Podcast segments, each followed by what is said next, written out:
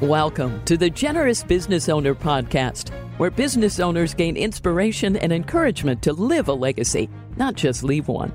And now, your hosts, Jeff Thomas, Alan Barnhart, and Jeff Rutt. Welcome, everybody, to this week's Generous Business Owner Podcast. My name's Jeff Thomas, one of the co hosts, and we have one of our other co hosts with us, Jeff Rutt. Say hello, Jeff. Hey, everybody. And we have a, you know, every week I say we have a very special guest, and I mean it every week, but I'll say it again. We have a very, very special guest with us, Randy Alcorn. Randy is the founder and director of Eternal Perspective Ministries and a New York Times bestselling author of over 60 books, including Heaven, The Treasure Principle, one of, I know, Jeff Rutt and I's favorites, and one I just finished, which is uh, Giving is the Good Life, obviously amongst many, many more. I was thinking of a bad joke, uh, Randy, that between the two of us, we've sold 12 million books. Unfortunately, you've sold 11.999 million of them, and I uh, I cleaned up the rest. So I'm just going to say between us. Okay, we sold that. But Randy, thank you for uh, being with us on the uh, podcast today. Oh, you're very welcome. Great to be with you guys. This is going to be fun. Uh, Jeff Rutt, I'm going to let you kick it off. Yeah. Well, Randy, welcome look forward to hearing uh, about your journey. Tell us a little bit about the early years of what it was like for Randy, your home, a little bit of your spiritual development, and uh, what your home was like.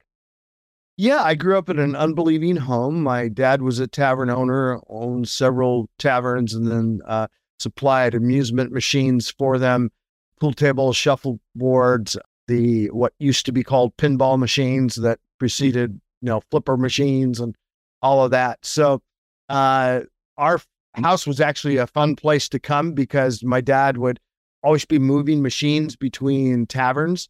And so then they were stored in our basement, whatever wasn't currently in a tavern. So, boy, my friends just loved to come over because dad rigged it up where, I mean, it was just open. So you just put one quarter in and just kept using the same quarter. Every kid's dream. Drop down. Yeah and uh, and then uh, had two pool tables, one in my bedroom, one that was out in the hall, you know, all, all, of that. Okay, so that was the good part. The bad part was uh, my parents didn't know the Lord. Uh, I mean, good people. Uh, my dad was a good provider. My mom was a wonderful, loving person, but I never heard anything about Jesus. I mean, uh, I got taken to Sunday school at a United Methodist Church one week when I was in third grade, and it was the Sunday that they gave out Bibles to third graders and eighth graders. And that's what they did one time every year. And as a third grader, there I was. So I came home with a Bible. Only Bible in our house, just sat on a shelf, untouched by any of us for many years until I was in high school, the spring of my freshman year. I had met this girl, and she was a church going girl. And we actually met on a blind date where her friend's dad drove my friend and her friend, and that was Nancy, who became the love of my life. And wow. Uh, then from that, our freshman year of high school, we never dated anyone else. We're married for 47 years, uh, but we knew each other seven years before we got married. So 54 years we knew each other.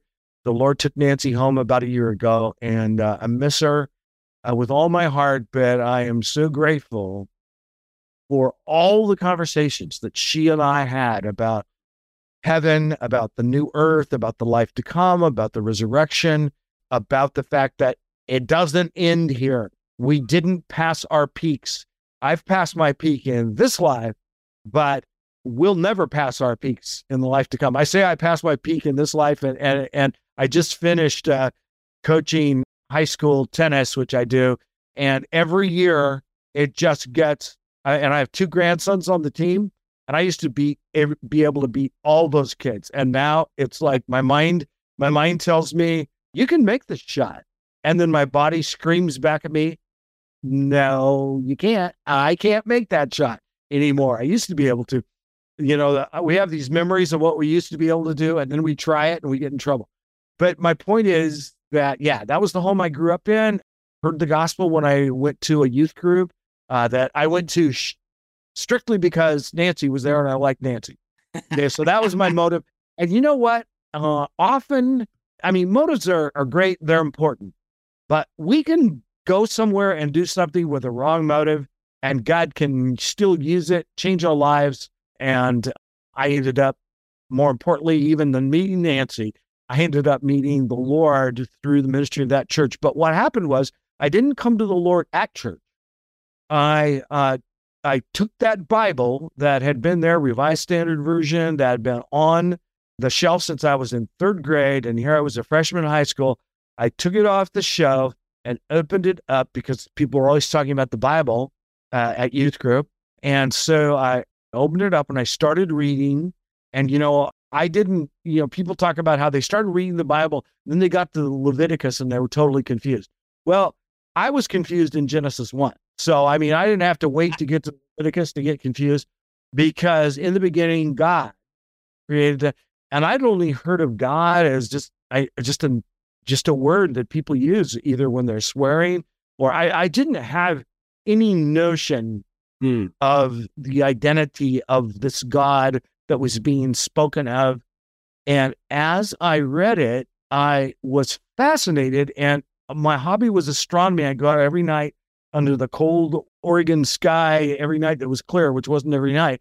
But I would look through my telescope and I remember just weeping, just crying because it was so wonderful. And yet it was scary to me because I didn't know what it was all about. I just was very aware of my kind of aloneness. Who are we? Who are people? You know, believed evolution like everybody does who doesn't have some Christian, you know, or theological influence.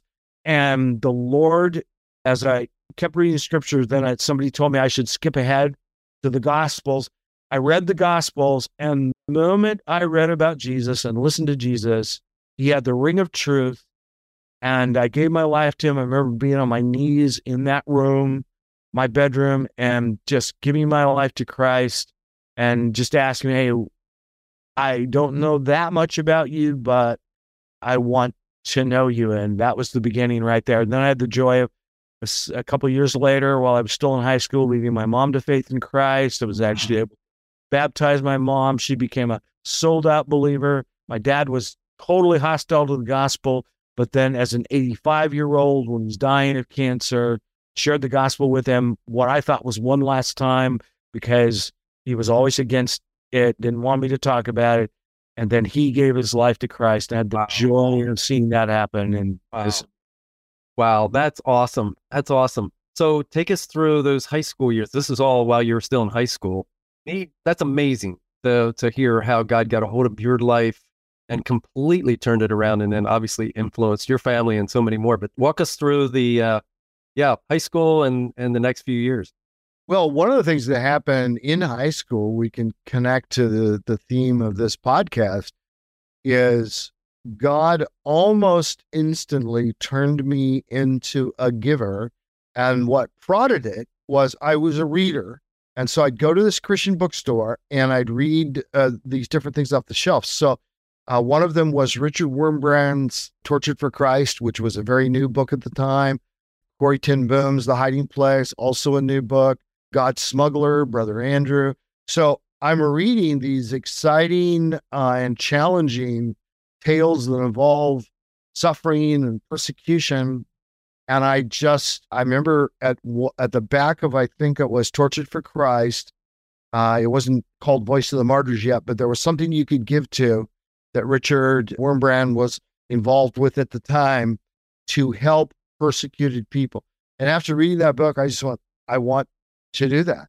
So I took money that I had saved up from berry picking and cutting cauliflower and all my summer jobs and all that kind of stuff and started giving it away. And it actually ended up at the time, uh, there's no, I didn't have a checking account. I didn't want this to be a high profile thing because I knew what my dad would think about it. And so I would go and get money orders. And that's how I would send this contribution. And somebody taught me how to do that. And dad found the receipts from the money orders and was extremely angry. Why are you wasting this money? I said, Well, Dad, I did earn that money. Yeah, but I provide the roof over your head. And, and I get that, that it really was a bone of contention, but it was my heart was so moved to give to God's kingdom. And I found such joy in giving right from the get go. Wow. And very industrious and entrepreneurial and uh, generous. So, walk us through uh, the college years. Yeah. So, uh, I went to what was then called uh, Multnomah School of the Bible, later become Multnomah Bible College. Now it's Multnomah University, right here in the Portland area. Uh, every once in a while, when people find out I'm from uh, Portland, I had somebody come up to me and say, "I hear you're from Portland." I said, "Yeah." He said, "I'm so sorry." And I said, "Well, don't you don't have to feel sorry for me. I, I know there's a lot of weird things uh, about Portland, and hence keep Portland weird, you know. And everybody's doing a real good job of that, keeping Portland weird. Uh, but you know what? I love it in this area. It's uh, it's a mission field, and when God calls you to a mission field, you love your mission field. And so that's that's how I feel about it. A lot of people, a lot of Christians moving away from Portland to go to Idaho and go other places and kind of escape that, you know, but you know, some of us need to stay and uh, I'm glad to stay. Awesome. Yeah. Well, so that's college years were good. Nancy and I went through Multnomah together. And then we, after we graduated our senior year, two weeks later, we got married. That's awesome. Well, before I turn it back over to Jeff, uh, the other Jeff, uh, tell us a little bit about what it's like to have five grandsons. I just heard you say you had two of them on your tennis team that you're coaching. That's right. That's right. And then the the third, well, we have three older grandkids, one 17, two are 18. And the 18 year old who lives down in California, uh, I say this as being up in Oregon, is uh, also a tennis player. And I taught them how to play when they were little kids, but they all went off on their sports baseball, basketball, football, all of that. Seemed like there was no tennis in their future. And all three of them got into high school and picked up tennis. So that was fun. And uh, so I was able to help coach two of them. Unfortunately, I can't coach the one that's in California, but I played with him a lot and we have a great time. That's fantastic. Now, what did you study in college, Randy? I, Multnomah at the time was you were required every student was required to have a double major in Bible. So, and the, and the, motto of the school was if it's Bible you want, you want Multnomah. And so I majored in Bible twice over and loved Bible, loved theology. I got a, a bachelor's of theology. I went on to get a master of arts in biblical studies. Greek was my minor. And when I was doing my bachelor's degree, and then I did a lot of original language stuff in my uh, Master of Arts. And uh, then we started a, a church, myself and, and, a guy, Stu Weber, whose name you might know. He's done a lot of men's ministry stuff and military ministry and things like that. Wrote the book Tender Warrior years ago. But Stu and I are still good friends, and we started that church. He was nine years older than I was, but uh, he was only 31. I was 22, uh, starting as a full time pastor when we planted this church, and it was an adventure. Uh, and uh, I knew so little. I, I just look back and I'm I'm just stunned at how young I was and how God just protected us. His still was older, but older, 31 old, you know. So right, right. It seemed to like a lot at the time. It did at the time. Yeah. Okay, so we start the church, it maybe take us into when does the writing begin? I mean, 60 books is a lot. When, how many years before you started writing? Yeah, well, it's interesting because uh, people sometimes tell stories of somebody who inspired them to end up doing right. what they wanted to do. Well, for me, my favorite uh, theology prof uh, was Dr. Wong, uh, Dr. Joseph Wong at Multnomah. And one of my papers that I turned in, and it was a, a term paper theologically related for one of the several theology courses of his that I took. And uh, he uh, made some glowing remarks about it and then wrote a note in red. He says, You should consider being a writer. Wow. And when you hear that from somebody who you really respect and means a lot to you, I don't know that I'd ever thought of becoming a writer. I knew I enjoyed writing. I mean, I, I figured that I might write on the side for the rest of my life, but I never envisioned becoming a writer per se. And certainly not if you would have told me one day I would have written 60 books, I would have said you're crazy. But it was really his inspiration from that. So what I did was I took a, I wrote an article because you start with articles, not with books. Generally, that's the was the school of thought in those days. And so uh, I submitted an article to anybody. Do either of you remember the magazine Moody Monthly? Mm-hmm. It was a popular magazine at the time from Moody Bible Institute, and and it was very popular. And in its day, it was more popular than Eternity, another magazine, Christianity Today in the early years. Moody Monthly was the most popular of those. And so I wrote an article and I submitted it to them. I went to a writers' conference and met the editor, submitted it to them, and they printed it. It was about the Christmas shepherds. I had done my master's, I was working on my master's degree related to the shepherd theme throughout scripture. And so that's how I got started. So you start out doing these shepherds. This is in your 20s, right? You're running the church. You're, I'm envisioning you doing this on the side. Is that fair? Right. Totally on the side. And how does the first maybe book come about? What what was the first book and what was the inspiration for that? Yeah, my first book was Christians in the Wake of the Sexual Revolution. And people who've been around a long time and were really readers may remember uh, that Multnomah Press, then later Multnomah Publishers, had a, a line called the Critical Concern series. And it was quite popular, and, and there were a number of different uh, books that were written that were part of it. And I think mine was maybe the fourth or fifth book in that series. And, but it basically it was about, and by that time I was, it was 1984, so I was 30 when that book came out, right about my 30th birthday, and it was like it was life changing for me to do that research and do that writing. And basically, I learned how not to write a book because I just, so many things I did wrong. I won't get into them, but, and I look back at that book and I've actually gone back and dared to read portions of it and I win, you know, yeah. but you, all you can do is do your best at the time you do it. Um, they, they thought it was a good book. And at the time, I thought it was a good book. And I look back at it now and everything I've learned about writing since um, I violated pretty much in, in, the writing of that book. But uh, but it was great experience, and and you, it's like if you talk to somebody that builds houses, what what's the worst house they ever built? I assume it's probably the first one, right? And then you learn all the ways not to build a house. Yeah. Well, okay, so but but somebody must have liked it because or you must have gotten over this uh, because you wrote a second one. Yeah, uh, exactly. Uh, Man, Nancy and I wrote a book together called Women Under Stress. Uh, and she wanted me to do the primary writing, but we researched it together and we read books together and all that. And she was experiencing a lot of stress in her life. And uh, we were, by that time, we were young marrieds with children. And uh, like most, many of our friends were, and our friends who were older, people in the church, were already facing loss of maybe their parents passing away, their spouse passing away, whatever it might be. And there's just all these stresses of life. So we wrote this uh, book about stress and then went on from there. The third book I wrote was Money, Possessions, and Eternity. It came out in 1989.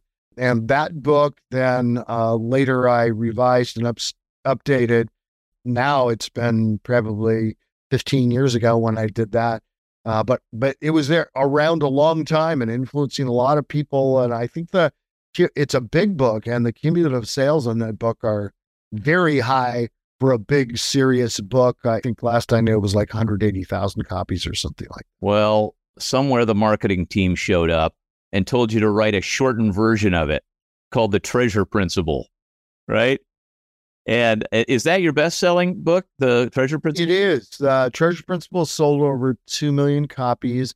The Heaven Book has sold, I think, close to a million and a half copies now. And the, there's a Heaven booklet uh, that has also sold over a million copies.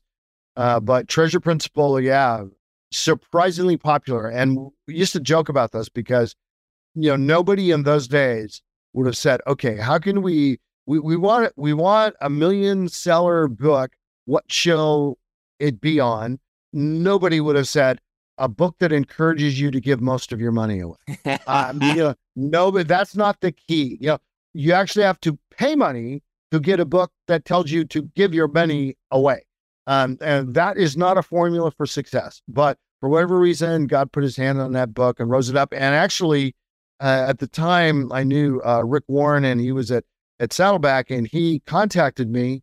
He had read uh, the Treasure Principle. He says, Randy, if if our church buys 15,000 copies uh, of this book to give away uh, to uh, people in our church, would you come down here and speak?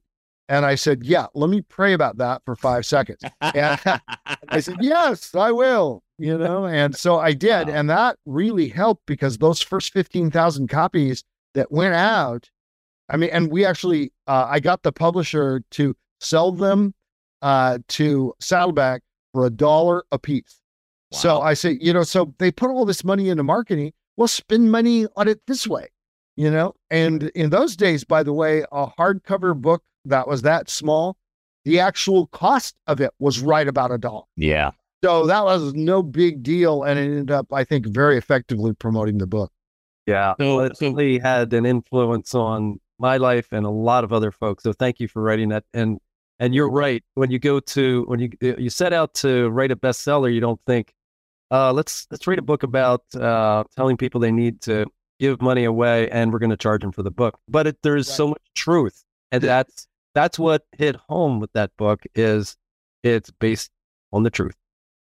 So, so we were talking before we recorded about maybe the most famous line in that book, at least uh, for us, which is "You can't take it with you, but you can send it ahead," and that has kind of a nice, you know, kind of rolls off the tongue. But there's a lot in that subtext. Would you mind kind of unpacking that statement for us? Yeah, I mean, it goes right back to Matthew 6, 19 through 21, where Jesus says, Do not store up for yourselves treasure on treasures on earth. And then what's the reason? For where moth and rust, rust destroy, where thieves break in and steal. But do store up for yourself treasures in heaven, uh, where moth and rust don't corrupt, where thieves don't do not break through and steal. For where your treasure is, there your heart will be also. Okay, so so the point is, okay, it's not that God's against treasure. So if all he said was don't store for yourself treasures on earth, we just go, okay, he just doesn't want us to materially have many things. But he turns it around. He says, no, instead store them up in heaven. And I think in the context, what he's talking about clearly is taking things of financial value, monetary value, material value, take instead of accumulating them on earth, giving away that money, giving away the money that represents stuff that could be treasures on earth and that itself is treasure on earth and invest it in heaven, put it in a different location. That's you can't take it with you uh, because you, you and your treasures are going to be parted, right? Uh, we all are. Uh, either we'll lose our treasures or our treasures will lose us because, you know, we're when we die, we don't take it with us. You can't take it with you, but Jesus adds this corollary, which is you can send it on ahead.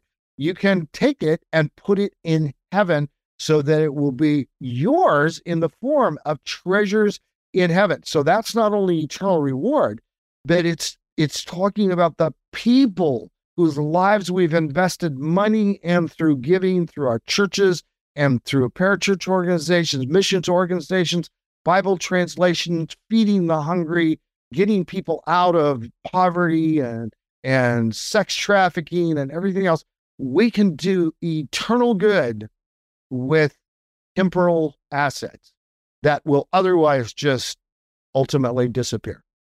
And and that last bit, you can't take it with you. I think everybody kind of knows there's the old joke about the, you know, the hearse doesn't pull a U-Haul, kind of, you know, okay, we, we Right. sort of get that. It all goes back in the box. I think that's a, a, a commonly known sort of thing.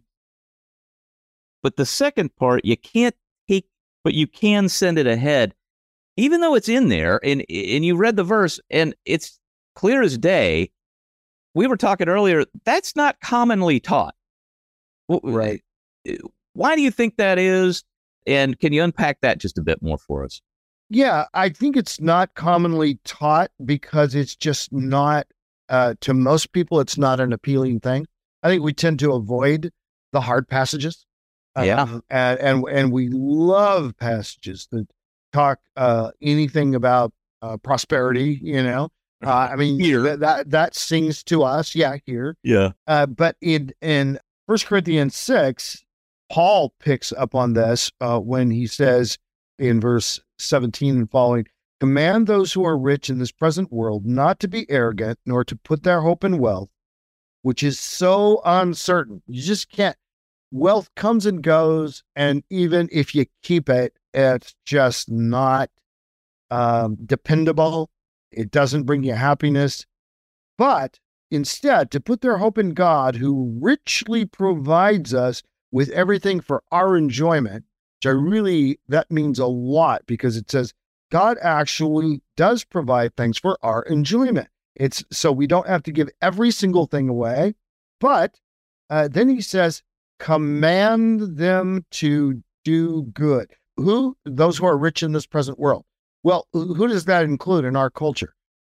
People who right now are at U.S. poverty level, last time I checked, are over the 90th percentile of the wealthiest people in the world. Now, I don't mean there's no poverty in America, not minimizing uh, people who live on minimum wage and all this kind of stuff and, and that big challenge.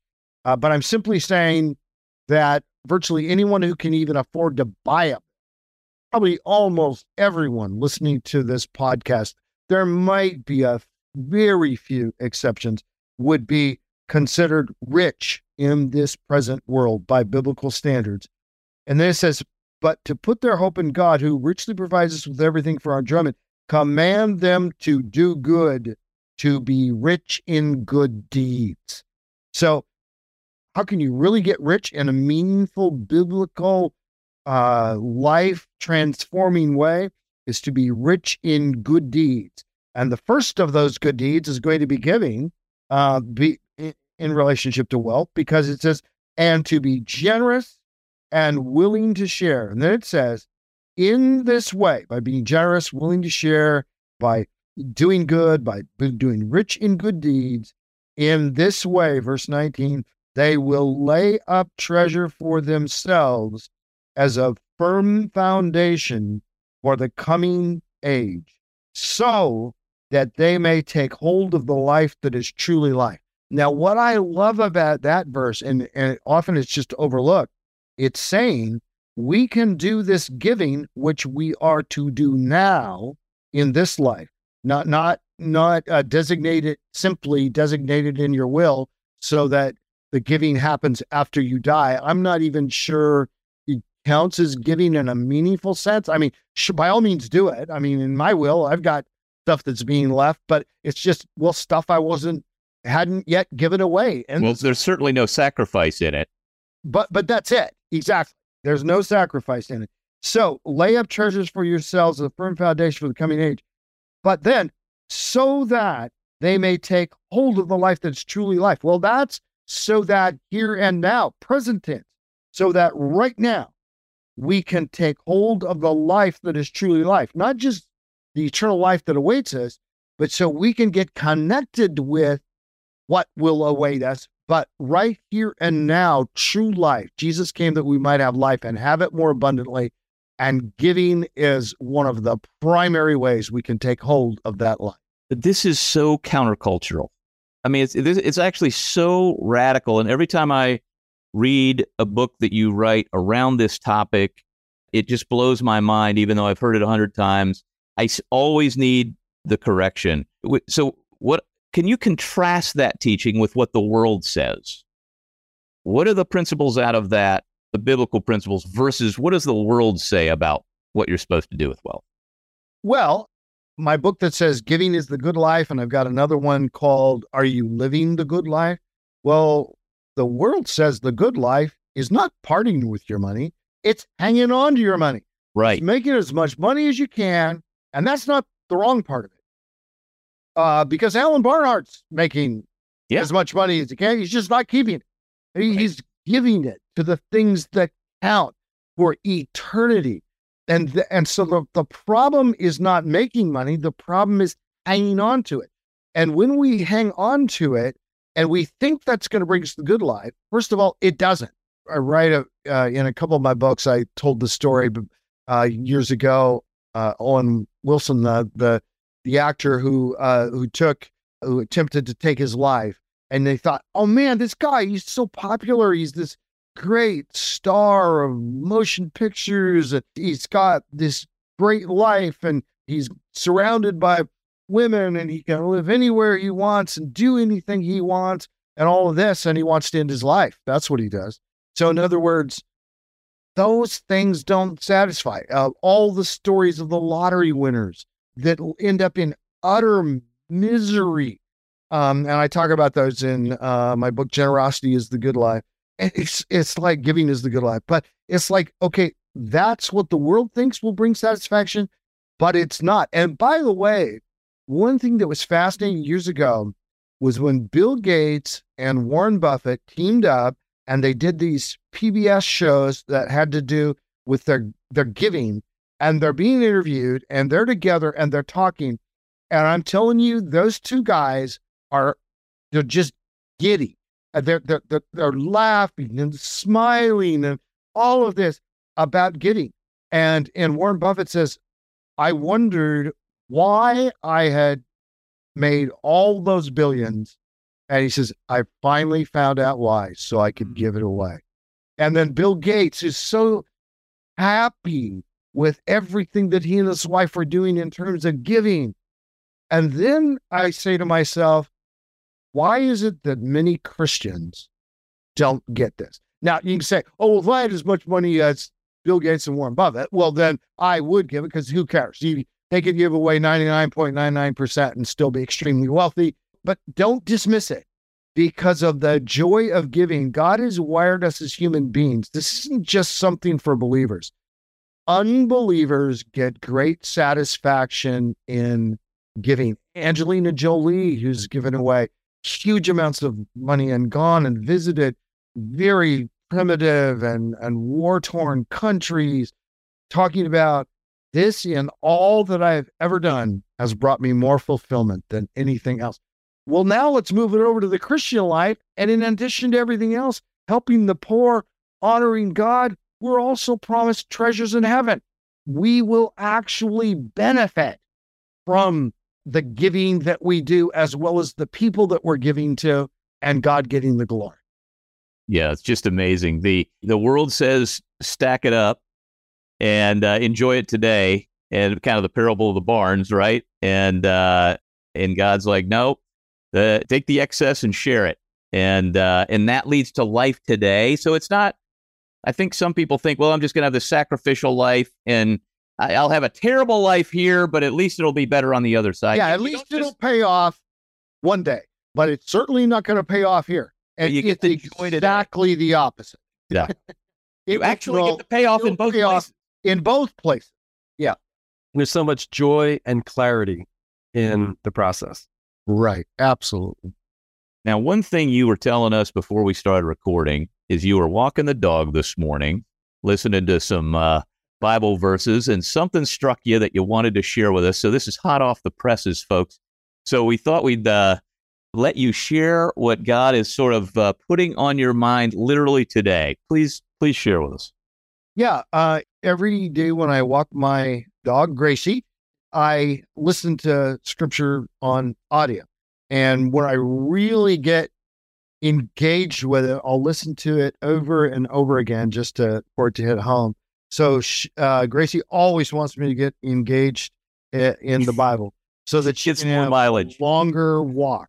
Right. Exactly, because uh, she loves her walk. But here, here it comes. I, I immediately start. I didn't. I didn't remember where I left off the day before.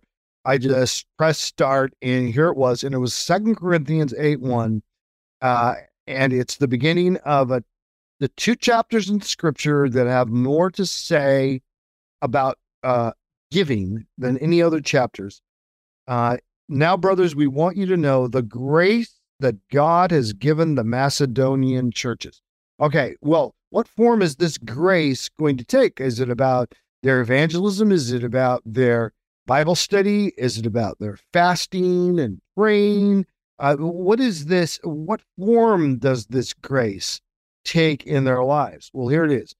Out of the most severe trial, so they're undergoing trial, whatever this grace is, it's coming to them in severe trial. Their overflowing joy. Whoa, where does that come from? They have overflowing joy in the midst of a severe trial. The most severe trial, their overflowing joy and their extreme poverty. Okay, these are all going to, the three of these things are going to add up to what follows severe trial, overflowing joy, extreme poverty, and here it is welled up in rich generosity. Right? And that's the form the grace takes generosity. And that is so utterly unlikely.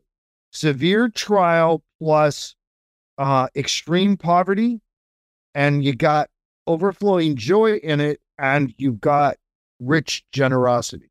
Those four things together, how do they even coexist, much less uh, contribute to each other as as part of what he's talking about?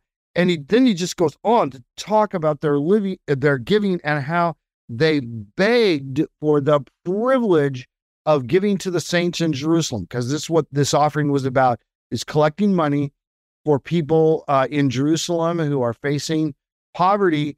And why would they be begging Paul and those who worked with Paul for the privilege? Well, I think what it means is they're probably being told, "Oh, we don't expect you to give to this you're as poor as they're they are. Maybe they're more poor than they. Are. I mean, extreme poverty, and we're talking whatever is called extreme poverty in the first century.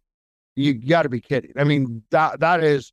I mean, what we say. Oh, you know, I grew up in a family who had nothing, and yet that family never went hungry, and we had no money. Well, you actually did have some money. Uh, you didn't have a lot, maybe compared to a lot of people, but this is what's so powerful. But what hits me is this here's the grace of God. And it's the grace of God that's being experienced. And how does it show itself in a life? It shows itself in a life through giving. Why? Because grace itself is giving. Uh, 2 Corinthians 8, verse 9, it goes on from there, uh, says, For we know the grace of our Lord Jesus Christ, that though he was rich, yet for our sakes he became poor, that we through his poverty might become rich. And here's the thing, and, I, and I've said this before when I've spoken on the subject, and I've said it in a book or two, that God's grace is the lightning, and our giving is the thunder. Giving uh, lightning comes before thunder. Grace comes before giving.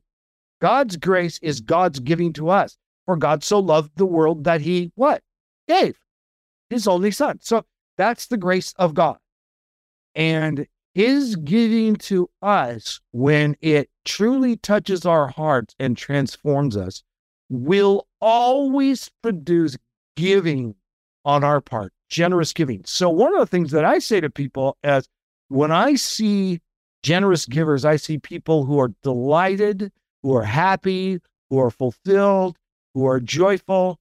And the grace of God in their lives is demonstrated in their generosity to needy people and helping those people that either are are poor in the conventional sense or they're experiencing Bible poverty. They don't have the word of God in their own heart language. And so let's do Bible translation work. Let's support that and all of that. But the thing more than anything else is those people are responding to, eh, you know, scripture says we love God because he first loved us. We give to God and we give to others because God first gave to us. I love what you said about it being an overflow of that grace. So it's like you seek a relationship with God, He gives you that grace, and out of your thankfulness, it, it becomes easier, I think. Right, it does. I love the thunder and I love the thunder and lightning uh, reference. We need to put that in the show notes. Repeat that again for us, Randy. Yeah, uh, God's grace to us is lightning. Our giving to Him is thunder.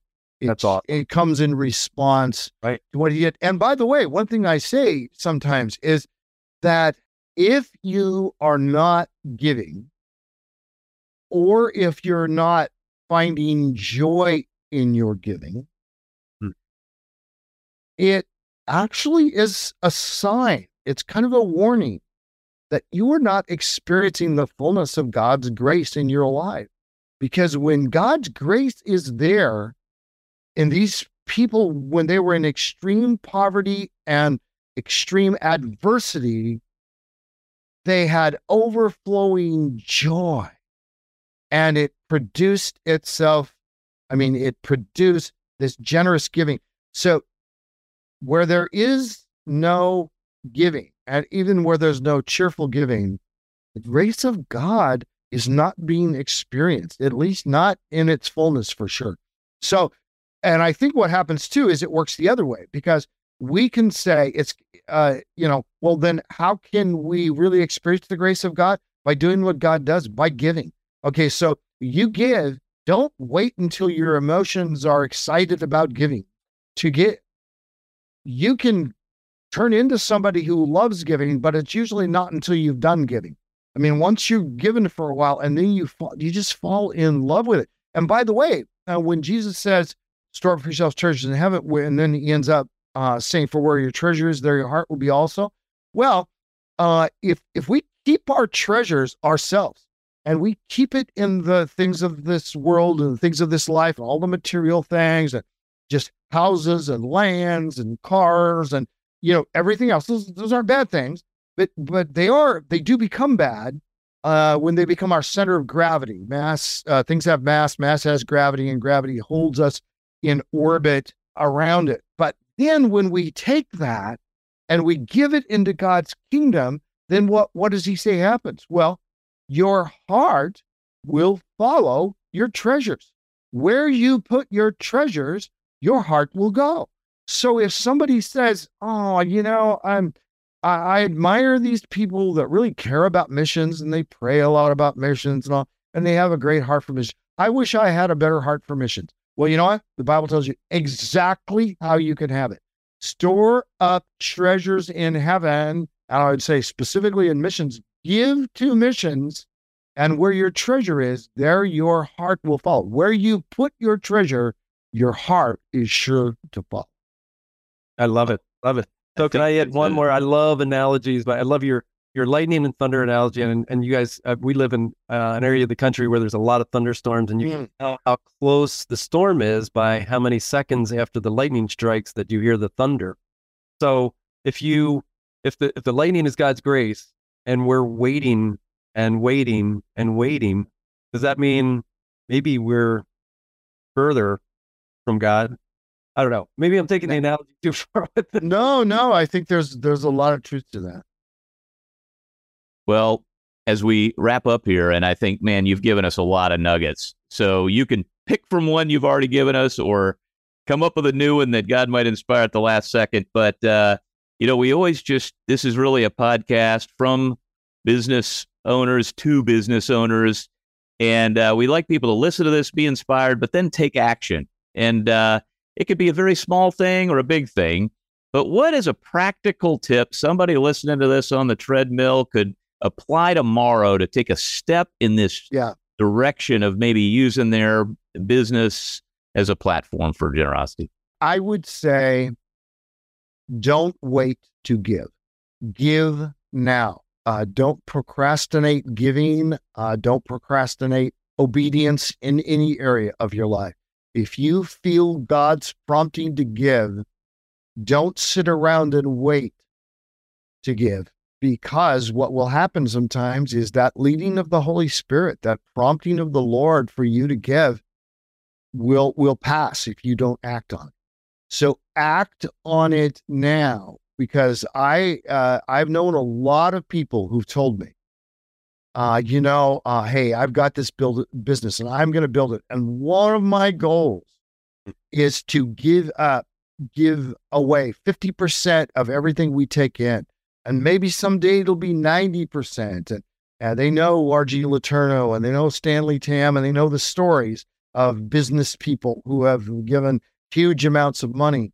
But then when I ask, okay, so how much are you giving now?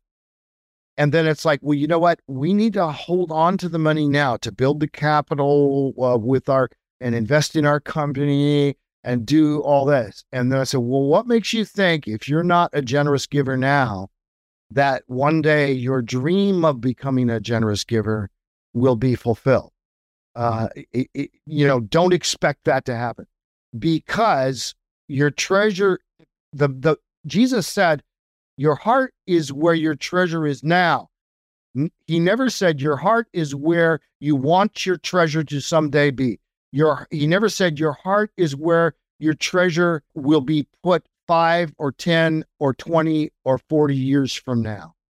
Um, no, it's now. So invest it now, give generously now. And even if that means you can't build the business in exactly the ways that you were thinking, err on the side of giving because you're not erring at all. Wow. I mean, I'm thinking, uh, I'm also just thinking Malachi 310, right? Test me in this. I think uh, it's one of the few places God says to do that. So let's take him up on the offer, see what happens. Even if you don't believe, uh, if you don't believe Randy, try it out, see what happens. So, Randy, this has been amazing. Uh, thank you so much uh, for joining Great us. to be with you guys. Uh, Jeff, thank you also. And uh, thank you to all our listeners for joining us on this week's Generous Business Owner podcast. Please share it with your friends, colleagues, and family, and, uh, you know, share your ratings and reviews. And we'll see you next week. Thanks, everybody. Thanks for listening to the Generous Business Owner podcast with Jeff Thomas, Alan Barnhart, and Jeff Rutt. Make sure to follow the podcast so you don't miss an episode. You can find the guest contact information in the show notes. Stay tuned for the next episode.